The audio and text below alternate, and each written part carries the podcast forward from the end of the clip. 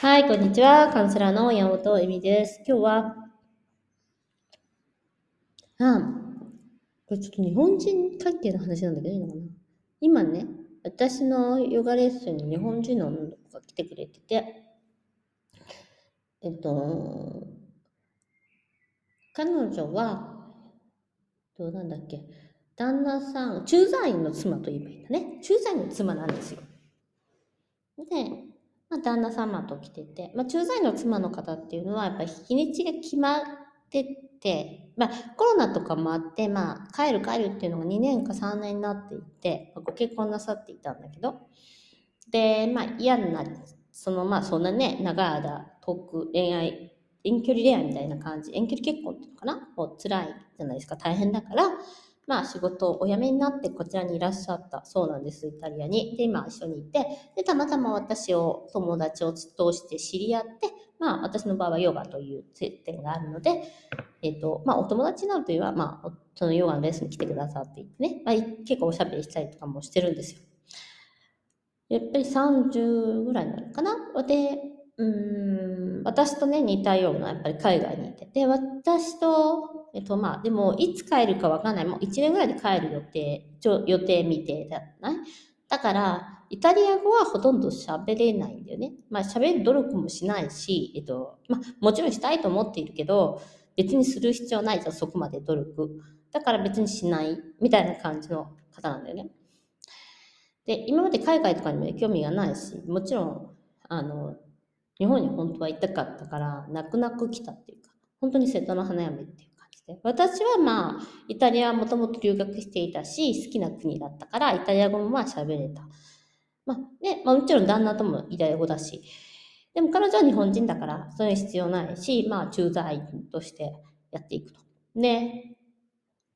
だから、まあ、自分の若い頃を見直すみたいなところもあってさ、うん、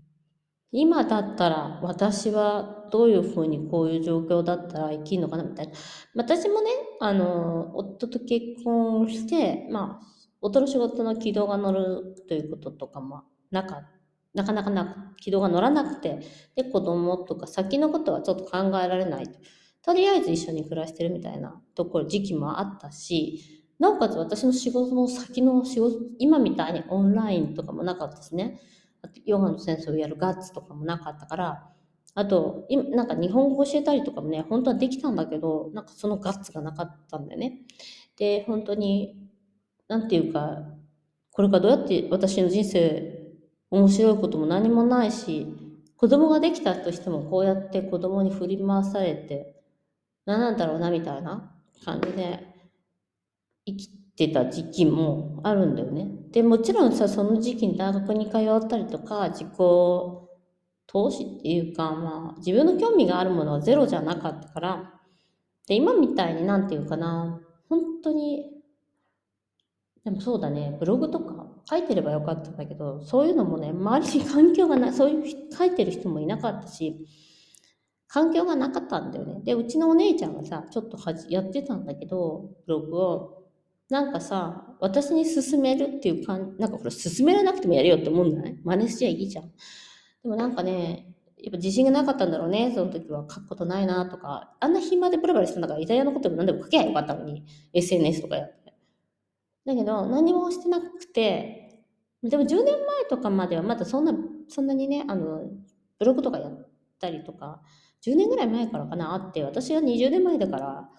インターネットもない時代、ね、手紙で連絡を取ってた時代、20年以上前なんで、まあそういう時代で本当に先が見えないみたいな時期をやっぱり過ごしたんだよね。その、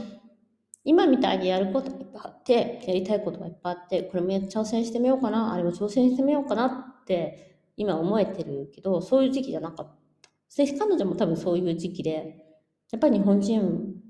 と話したいし、その、すごくいい子なんだけど、いや、本当に、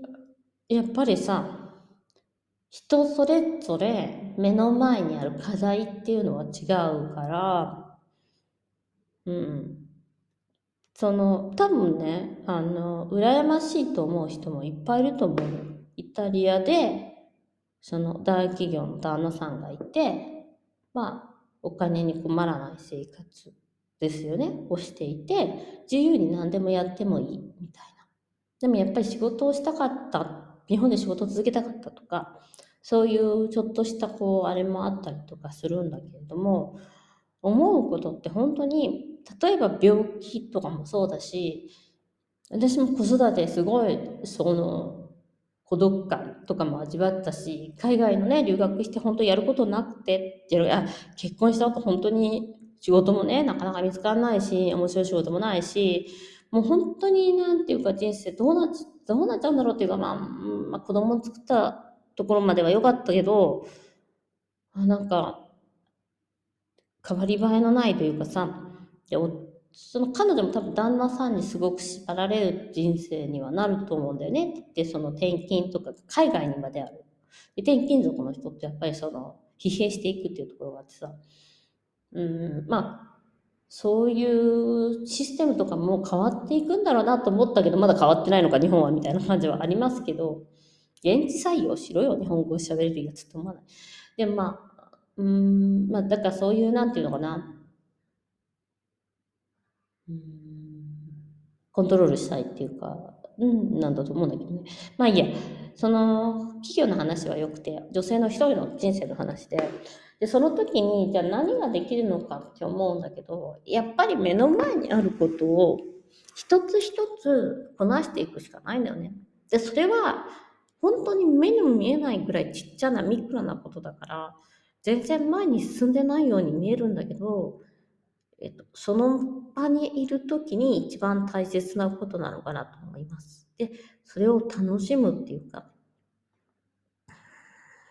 で、それは人によって環境によって違うじゃんだからさパートに働きに行ってる人もいるかもしれないしアルバイトしてる人もいるかもしれないしもしかしたら契約社員でどうに働いて、どうにかじゃないけど、契約社員も素晴らしいんだけどさ、契約社員で働いてるとかさ、人によって、その、もらっているポジションっていうのはいろいろじゃないですか。子育てしなきゃいけないポジションにいる人。私はそういう時期も長かったし、で、その中でね、その自分が本当にやりたいことなんだろうって言ってヨガをやったりとか、カウンセリングの勉強したりとか、こうやって発信したりとかし始めたのが、もうそのある、あるある程度大きくなったからなんだけども、やっぱり自分のその時その時の経験をすごく貴重なものだっていうふうに自分自身が見てあげるっていうことが大切かなと思います。それはどっかに暮らさなきゃいけない。それがね、国、日本でもいろんなさ、国、いろんな地域とか国とかもあるだろうし、うん、もちろんそれ、その、なんていうの、大変なことっていっぱいあると思うんだよね。子供育てていかなきゃいけないとか、シングルマザーになっちゃったとか。うん、でも、その目の前にあることで、一人一人課題は違うじゃない？で、この間の話して仕事で、うん、研修受けてね、新しい仕事をしなきゃいけないんだけどって本当にそれが自分が本当にやりたいことなのかどうかわからないって話をしたときに、やっぱり本当にやりたいことかどうかとか、そういう夢を追うとかも、まあ、ある程度のところはすごく大切で、その原動力とかもあるんだけど、やっぱり人生が与えてくれる、